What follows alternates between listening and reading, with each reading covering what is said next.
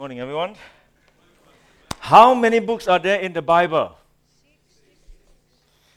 And uh, how many authors are there?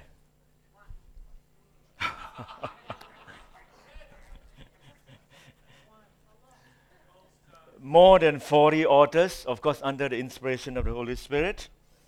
And uh, it was written over a period of at least 1,500 years. Uh, and the writers of the Bible came from different social and occupational backgrounds.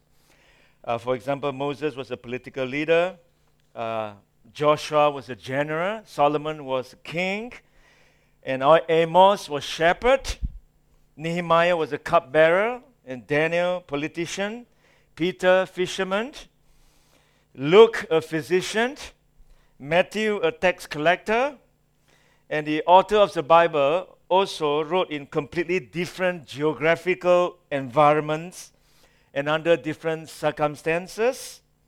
For example, Moses in the desert, Jeremiah imprisoned, and David in the mountains and in his palace, Paul imprisoned, and Luke during his journeys, and John, of course, in exile in the island of Patmos. They wrote in different state of mind as well.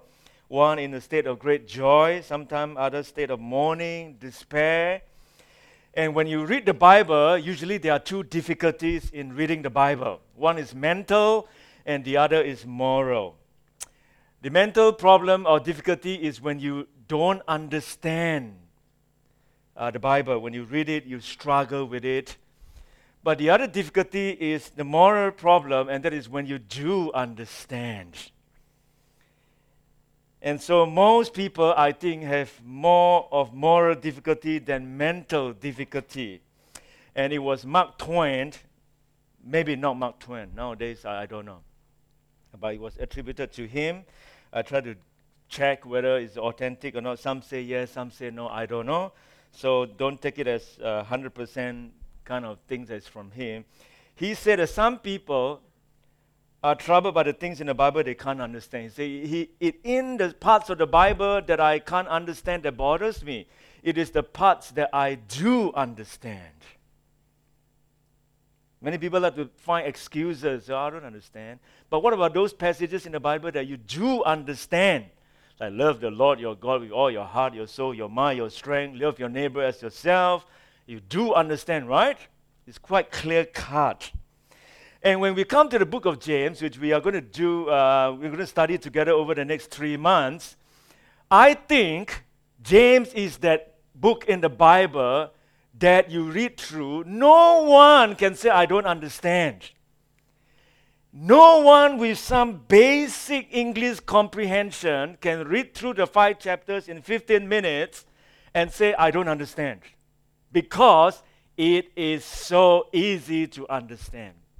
You only need to spend 15 minutes to read through that five chapters. I have read through 50 times uh, in trying to prepare this series of sermons. I read through 50 times. Every morning, the first thing I do when I walk is I play the God, uh, book of James. And I time it, it's about, tw- about 15 minutes. And I read it through, and I understand completely Every single word that is written there. Uh, the context, even if you don't understand the context, it is powerful. You understand. So I think as we study the book of James, it poses more moral problem for us rather than mental problem in this book. And what I'm going to do today is I'm just going to give you uh, the author who wrote this book of James we want to find out about this man and something that we can learn from him before we study the content of what he wrote. So, who is the author of James? Well, there are a couple of uh, contenders, three few options. You know, there are a couple of James in the New Testament, probably about five, uh, but potentially more well-known one are three of them. And of course, the third one is the one that I believe, and most people believe, is the author of the book of James. But uh, let me just give to you a, a few. First one is James, the son of Alphaeus. In case you don't know, he is one of the 12 disciples. James, the son of Alphaeus, there are two there, uh, two Jameses. Uh, James, the son of Alphaeus, he is often known as James the Lesser, James the uh, Little One. Uh, he, James the Minor, uh, and we don't know much about him. Although he's one of the 12 disciples, there are very little that we know about James, the son of Alphaeus. The only thing that we can infer on him is that he could, he might be the brother of Matthew, the tax collector, the first book of the gospel. Because uh, in Mark chapter 2, it tells us that Matthew, whose name was Levi, was the son of Alphaeus. So if uh, there's some relationship there. He probably might be the brother of Levi or Matthew. Other than that, we don't know a lot about him. Uh, apparently, as we read through the four Gospels, he sought no recognition. He displayed no great leadership like other disciples. He asked no critical questions at all. He demonstrated no unusual insight. Only his name remains, and all his life and labors are basically sunk in obscurity. We don't know. We don't know much about him. So it is very unlikely that he was the author of the book of James because as you begin to read the book of James, you know that this man is very established. Everybody knows him. He doesn't even need to introduce himself in many sense. Uh, people know who he is. Very powerful man and very established in the Jewish community. So, probably not James, the son of Alphaeus. The second one is James, the son of Zebedee, which is probably a little bit more known to us. He is, of course, the older brother of the Apostle John. Uh, two, two sets of brothers. If you do not know, there are 12. There are two sets of brothers there James and John, and Peter and Andrew. There are two sets of brothers, are disciples of Jesus. And so uh, Pete, uh, James was the brother of the Apostle John. And of course, his nickname was Boanerges, which is son of thunder. He's a man of great intensity. And he, of course, belonged to the uh, inner three of Jesus' disciples. Out of the 12, Jesus focused on three. There's Peter, James, and John. And out of the three, Jesus zoomed in on Peter, which became the chief apostle. So he belongs to the inner three of Jesus' disciples. And he was the first apostle to be martyred. He wasn't the, the first martyr, of course, Stephen was, but the first apostle to be martyred. In uh, John, uh, Acts chapter 12, it tells us about his martyrdom. He was beheaded with a sword in Jerusalem sometime between 41 and 44 AD by the order of Herod Agrippa. Herod Agrippa uh, is the grandson of Herod the Great. There are many Herods in the Bible, if you don't know. Uh, King Herod and, and King Herod Agrippa, who martyred uh, James, uh, was the grandson of Herod the Great. And so, since he lost his head so early by Acts chapter 12, it would be an impossibility for him to have written this epistle. He would have been in glory by this time. So probably it's not James the son of Zebedee or James the son of Alphaeus. The most likely candidate the most uh, biblical scholars believe it is the James, the brother of Jesus, or half brother of Jesus, if you want to be a bit more specific. Uh, it might surprise you that Jesus had brother. In fact, he had four brothers, or and, and at least two sisters uh, after uh, Jesus was mourned by Mary. Let me just show you a few things. Mark chapter 6 tells us that Jesus left his hometown uh, and, and went to his hometown accompanied by his disciples. And when the Sabbath came, he began to teach in the synagogue, and many who heard him were amazed. Where did this man get these things? They amazed. How did, did Jesus able to, to say this kind of thing? They asked, what, what, is, what is this wisdom that has been given him. What are these remarkable miracles he is performing? Isn't this the carpenter? Isn't this Mary's son? And the brother of James, Joseph, Judas, and Simon? Aren't his sisters here with us? And they took offense at him. And of course, Jesus went on to say, Well, a prophet has no honor in his homeland. And of course, Catholicism has always preserved that Jesus, uh, Mary is, is virgin right throughout, has no other children. And of course, in this text, they were says that they are cousins. They are not, uh, because Aramaic language, they don't have words for uh, cousins. And therefore, they will view this as their cousin, or they try to go around by saying that Joseph may already be married before, and these are his uh, children uh, from the first marriage. But most Protestants see no evidence or need for Mary to remain a virgin after the birth of Jesus. So we take the simplest reading, and James and his siblings were children of Mary and Joseph, younger brothers and sisters of Jesus. And so it is this James, the eldest, the second born of Mary, uh, the firstborn of Mary and Joseph, who many believe is the author of the book of James. Let me just, uh, for the time that I have, show you briefly uh, who is this man, how he moved from completely do not believe in Jesus to became one of the mightiest men in the early uh, church, became the first pastor in Jerusalem. We, we don't know, we, we know very little about James as a child and a young man. We do know that he did not believe in Jesus during his early ministry uh, in Mark chapter 3, it says this Who are my bro- mother and my brothers? Remember, uh, Jesus was uh, talking to the crowds, uh, gathering to, to see Jesus, and they were so busy, they didn't even have time to eat. And then Mary and, and his children and Jesus' brothers and sisters show up at the house where he was staying because they assumed that he had gone crazy preaching and teaching. They want to bring him back. And come on, come home, come on, come. Probably not Mary, the, all the, the siblings. Jesus actually refused to see them, saying, Here are who are my mothers and brothers? He asked. Then he looked at those seated in the circle around him and said, Here are my mother and my brothers. Whoever does God's will is my brother and sister and mother. And then in John chapter 7, uh, it also says Jesus was out in Galilee. He was uh, purposefully staying away from the city because the leaders were trying to kill him.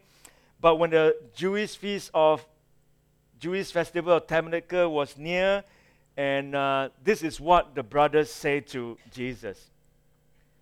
Say, leave Galilee. A bit of sarcasm there, you know. Uh, he said, leave Galilee. Galilee is, uh, uh, you know, up north, you know. If you really are a prophet, you wouldn't be here. You should go down south to Jerusalem.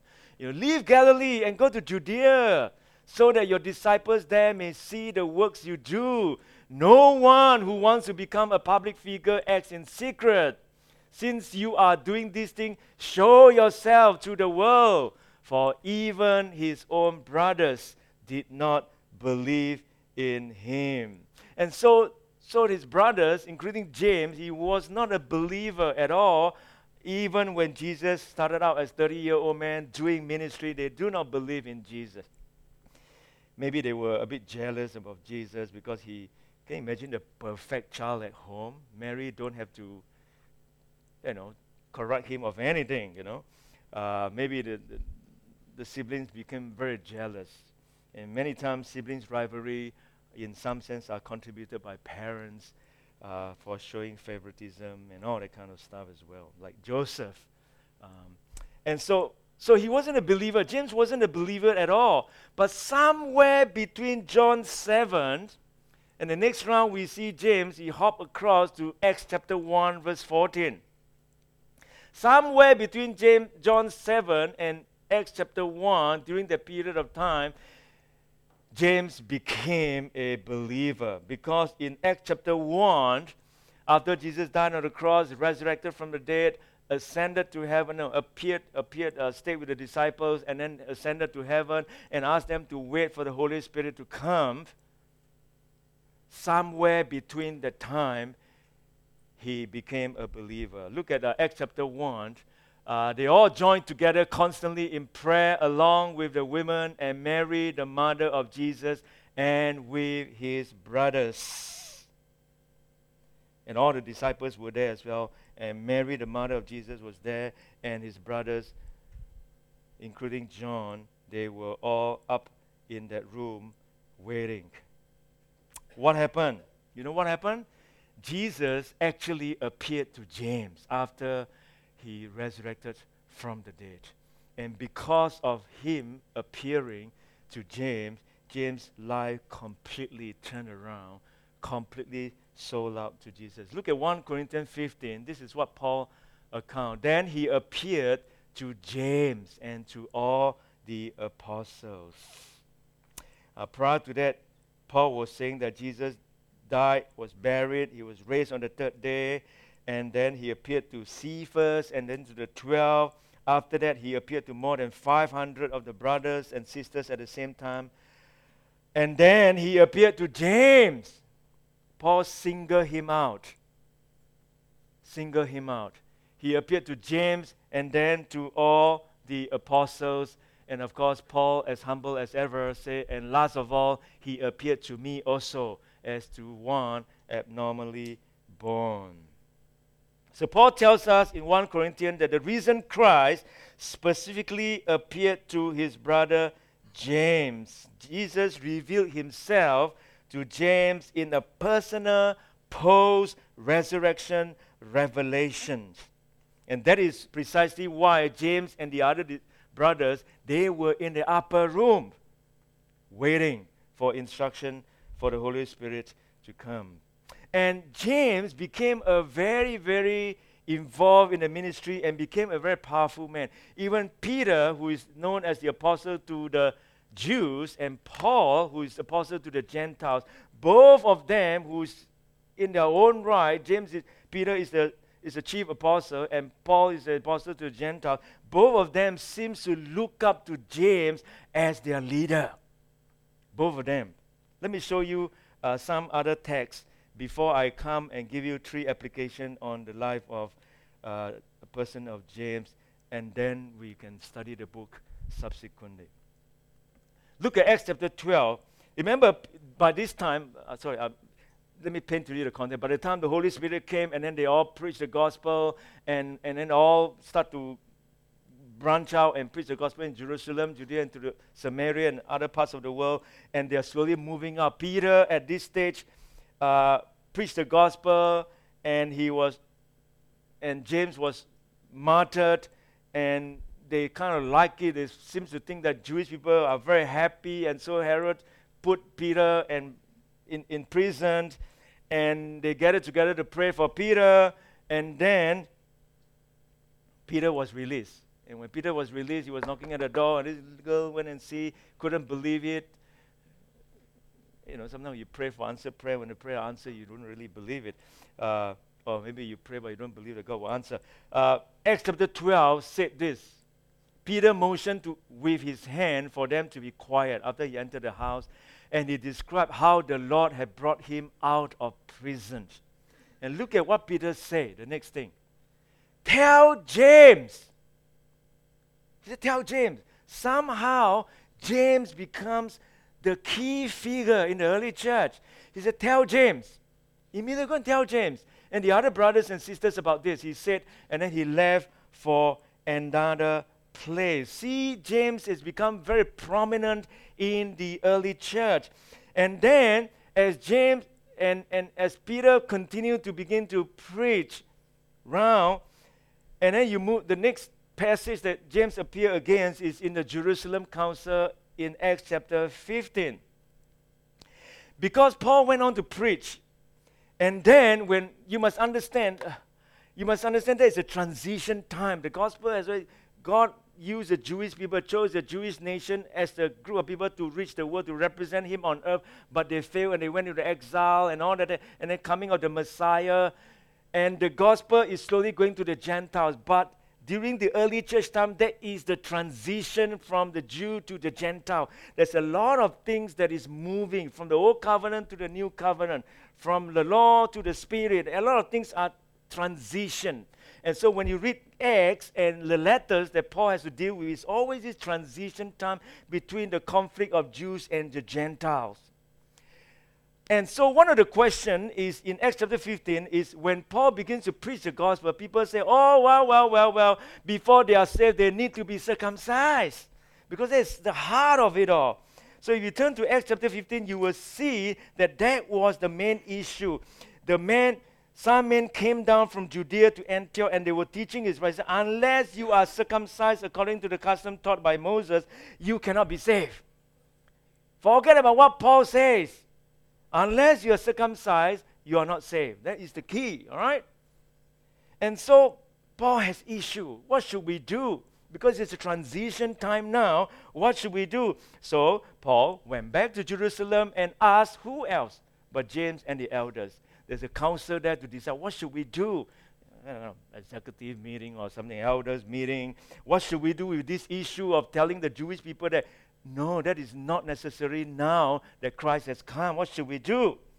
And so they discuss those issues in the council. What is the appropriate action to take now under such circumstances of transition between the Jews and the Gentiles? The Jews still keeping the law, but Gentiles don't have the law anyway. They convert, they believe in Jesus. What should they do? And I'm not going into detail. All that I want to say is James was the leader of the pack in the Jerusalem Council. When they finished, James spoke up. James was uh, after they heard report from Paul and Barnabas, James would preside over the council. All right, what should we do? He's like a chairman or something like that. He said, Brothers, he said, listen to me. And then move it down to verse 19. It is my judgment, therefore, that we should not make it difficult for the Gentiles who are turning to God. The point I want to bring up in Acts 15 is that to establish that James became the leader of the Jerusalem council. He is the head. He is the number one man. He's a very powerful man. And then let me just move on to one more in Acts chapter 21. That will be the last time that you see James. And then I'll give three applications of his life. Acts chapter 21, you see that uh, they, they decided what to do. They asked them to do certain things, asked them to uh, exempt from certain food. But there are a lot of rumor.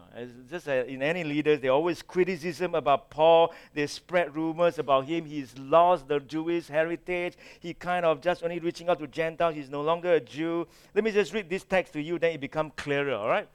When we arrive at Jerusalem, Paul says, the brothers and sisters receive us warmly. The next day, Paul and the rest of us went to see James. Again, reporting to him. Went to see James, and all the elders were present. Paul greeted them and reported in detail what God had done among the Gentiles through his ministry. When they heard this, they praised God. They said to Paul, You see, brother, how many thousands of Jews have believed, and all of them are zealous for the law. They have been informed that you teach all the Jews who live among the Gentiles to turn away from Moses. See the rumor? The, the rumor that they spread? They have been informed that you teach all the Jews who live among the Gentiles to turn away from Moses, telling them not to circumcise their children or live according to our custom. What shall we do? They will certainly hear that you have come. So again, the rumor has been spreading, even though after they have dispatched the letter, still can't contain the rumor that Paul is kind of abandoning his Jewish faith and all the kind of stuff. So just what shall we do? They will certainly come, hear that you have come. So do what we tell you. So, so James and the other elders came to a solution and said, Well, there are four men with us who have made a vow take this man, join in their purification rites, and pay their expenses so that they can have their head shaved. Then everyone will know there is no truth in these reports about you, but that you yourself are living in obedience to the law. James again, final time, appear to play a part in giving advice to Paul what to do during this transition time of moving from the old covenant to the new covenant in preaching the gospel to the Gentiles. It's a very delicate situation. They don't want to upset the Jewish Christian, but yet at the same time, their law is unnecessary now because we're moving into the new covenant. And so James helped in many ways to move in this very difficult, crucial transition time. That is the quality that he has. So, all that I've been doing is trying to establish to you who this James is. He's a brother of Jesus. He, he, he, from an unbeliever, he became a believer because Christ appeared to him, and he became a very, very powerful and a pillar. In fact, Paul said in Galatians, he's a pillar of the early church. Both Peter and Paul, the apostle in their own right, look up to James for leadership. And it is this James that writes the book of James. And so, who is James? Who really is James? Other than we say that he's a brother of Jesus. But what kind of man was he? All the data aside, what kind of man was he? Have you read through the book of James? If not, try reading through this week. You read it through a few times, you get the idea about who is this man. He is a man characterized by volcanic energy. His sentences are very short, very forceful, very direct, very compact, very prophetic in tone, very authoritative, and yet warmly pastoral. He's different than Paul. Paul brings up an issue, and then Paul's got to explore everything in it. He's kind of detailed person. He's got to cover every base, every size of an issue. Before you come up with a question, he provides you an answer. He's going to anticipate what kind of question that you may have. He, he'll take a close look at every facet. He'll sweep over the widest range. He plunges into the deepest depth, deals with all responses and all reactions, but not James.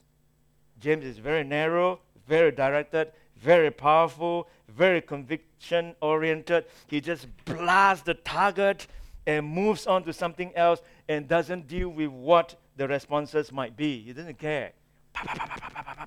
He goes shooting, and then, and at the end of the day, after reading five chapters, you feel that oh, you got all gun holes all over your body. He just keep on shooting, you know. And in his little epistles of five chapters, there are 50 imperatives, form verbs. He just commands right through the epistle. He doesn't facilitate. He's not a facilitator. What do you think? What do you think? Come to a consensus, you know. He's not like that. He is a leader. He just he just blasts and go through it because he has such strong moral authority in his life to do that on that kind of issues. James is black and white. He's like John, two brothers, maybe from the from the parents. uh, John and James. Every John is also black and white. If you read John Gospel and one, two, three, John, James is black and white. But the difference is John is James is black and white, and John is also black and white. But John black and white about concepts truth and love, light and darkness. You know, you can see that throughout John Gospel and 1, 2, 3 John. Uh, he, he's, he's black and white in terms of concept, but James is black and white about application. John is black and white about theological issues, but James is black and white about the matters of living, brief, pointed. His material hits like arrows to the target. Read through this this week, and you will see what I'm talking about. He's a man with strong volcanic energy and just shoot. No wonder. Uh, I think this kind of leadership is needed in the very strong transitional time. You need someone to bring through that process. I have two things I want to mention to you, or, or three things under just this broad heading. I think he's a very deeply spiritual man. History and tradition said that James was an extremely pious man. As you look at the epistle, as you read through this letter, you remind yourself that this is a deeply spiritual man. In fact, tradition calls him James the righteous or James the Just. That's his nickname. And they said he was so holy. In fact, crazy things grew up about him in legends. They said that his knees were like the knees of camels. They had been worn callous like camels' knees because of his much praying. Jerome, which is the early church father, uh, says James, who was the first bishop of Jerusalem and known as the Just, was considered so holy by the people that they earnestly sought to touch the hem of his clothing. So he's a very deeply spiritual man. There are three things that I can mention about him. First and foremost, you can see his humility shine through the book of James. His humility can be seen right here in the way he introduces himself in the letter. Look at what he says about himself in verse 1. He said, James, the servant of God and of the Lord Jesus Christ. That's it, the servant of God. He could have said, James, I'm the brother of the Lord Jesus Christ, the Messiah, the Holy of God of Israel, and the one who personally, with my own eyes, saw the risen Christ. But you don't see that in his letter. He could have said, I'm a servant of God and of the Lord Jesus Christ. He just says that. Or he could have said, I'm the leader of the church. James, I'm the leader of the church, the pastor of the first church, the brother of the Messiah. No, he doesn't cling on those kind of things. He just simply said, James, I'm a servant of God and of the Lord Jesus Christ. That's all. And in James chapter 4, verse 10, he himself said it again Humble yourself in the sight of the Lord, and he will what? Lift you up. Humble yourself in the sight of the Lord, and he will lift you up. He is a man of humility. As you can see, he may be authoritative, but he is very humble in the way. And he doesn't need much introduction about himself because he's quite established among the people. And that is why uh, scholars conclude that it has to be this James that is writing this book. And not to mention the word greetings there. If you did, the word greetings only appeared another time in the New Testament, and that is in Acts chapter 15 when they drafted the letters after the Jerusalem Council meeting, all that they do is greetings. And so it has to be this particular James that uh, penned this letter. Secondly, the thing that we can mention about James is not just that I think he's, he's also very wise. He's a wise man. He's a man filled with wisdom from God because during this very crucial period of church history, as I said, it was transiting from old covenant to new covenant, from the Jews to the Gentiles, from the law to grace. And this is a very delicate situation that Christ has come, is moving away into the new covenant, and yet he's, as a leader, he's able to help transit, help to support Peter and Paul, apostles to the Jews, apostles to the Gentiles, transit well and handle it carefully. And Paul probably had picked up a lot of things from him. And as a result, in uh, many letters in Ephesians and Romans, Paul has to tackle this problem with Jews and Gentiles in the early church how to balance it, how to give up your legitimate Christian freedom to support the weak. You don't have to give up your legitimate Christian freedom for the legalist but you have to give up your legitimate Christian freedom for the weak. Paul says that. And it's a delicate line you have to draw. When should I give up my Christian freedom? Or should I just stick on to it? You know, Paul said, well, you have to give up for the weak. For those who are conscience are a bit weaker, you have to consider them when you practice certain things. But don't have to give up your Christian freedom for people who are legalists. My New Testament professor Colin Kruse, he referred to this group of people as censorious humbug. But we always, Christian, must give up our Christian, legitimate Christian freedom for people who are weak, but not to legalists. And that is why he's a wise man, and that's why James chapter 1, he says this, isn't it? It's a common verse, isn't it? Man, he's flying so fast. Uh, if any one of you lacks wisdom, he should ask God, who gives generously to all without finding fault, and it will be given to you. Of course, in the context, is is a trials. Uh, when we go through trials, we tend to respond in a very negative way. And James is saying, well, you ask wisdom from God. God can give you wisdom so that during trial you can respond in a godly, mature, biblical way. Because trial is something that is incredibly difficult to go through.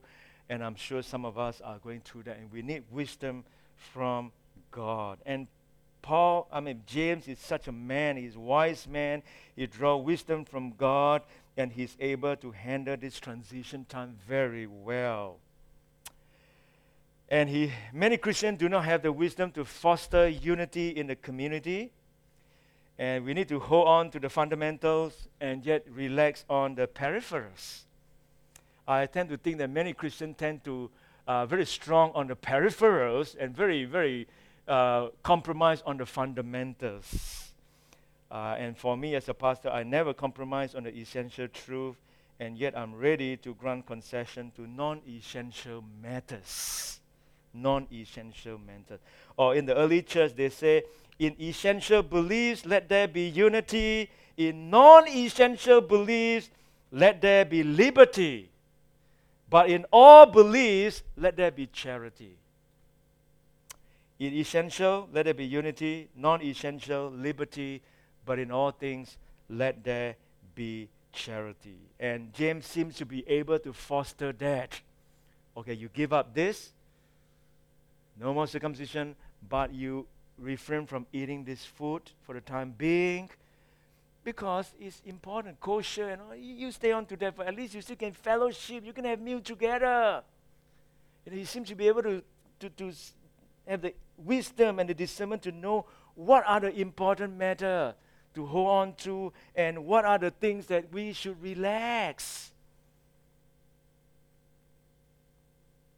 And, and it require maturity. It require and, and, and James is that kind of person. He's a man of wisdom. Know what to fight for and what not to fight know how to conserve your emotional energy on things that really, really matter. If we spend all our emotional energy fighting internal church, then you got no energy for to win the world. And therefore, unity is essential. And James has that kind of wisdom to know what are the issues to, to fight and what are the issues to relax. Henri Nouwen uh, says in one of the leadership books, he said, when we are securely rooted in personal intimacy with the source of life, it will be possible to remain flexible without being relativistic. It is possible to be remain as convinced without being rigid, willing to confront without being offensive, gentle and forgiving without being soft, and true witnesses without being manipulative. You can toe the line when you are rooted in intimacy with the living God. And the third thing that I want to say before I close is that he's a man of conviction. He is absolutely is a man of conviction. You read through the book of James, you know, you know he's a man of conviction. And if, in, in fact, the whole book of James, if I may summarize of what, what he was trying to look at. He said, This is what authentic faith looks like. This is what genuine faith is like. This is what true faith is supposed to be. And he gave us some criteria of what this true faith, what this genuine faith, what this authentic faith is supposed to be like if you are a Christian. This is what it is, he says. And if may summarize in three words, he used the motto of Nike just do it. There's absolutely no conflict at all between him and Paul, and we'll come to that in a sense. So, the book of James is essentially to prove true or genuine faith. And James is going to give us from chapter 1 to 5 a series of tests on the validity of our salvation. If you say that you are believers, this is what I think some of the things you need to do, he says. This is to prove that your faith is genuine. Have a look, he said.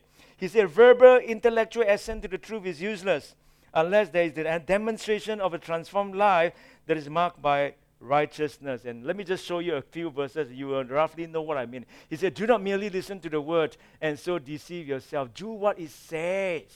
Speak and act as those who are going to be judged by the law that gives freedom, because judgment without mercy will be shown to anyone who has not been merciful. Mercy triumphs over judgment. He's basically saying you are going to be judged without mercy in your if in your life you demonstrated no mercy. If you don't show mercy to people in your criticism and judgment of others, then the same thing will be applicable to you. God is going to use the same measure to you. So he said, have to be. F-.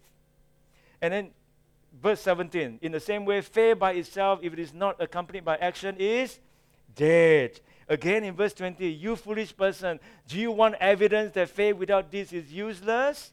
And then again in verse 26, I must have missed it. As the body without the spirit is dead, so faith without deeds is dead.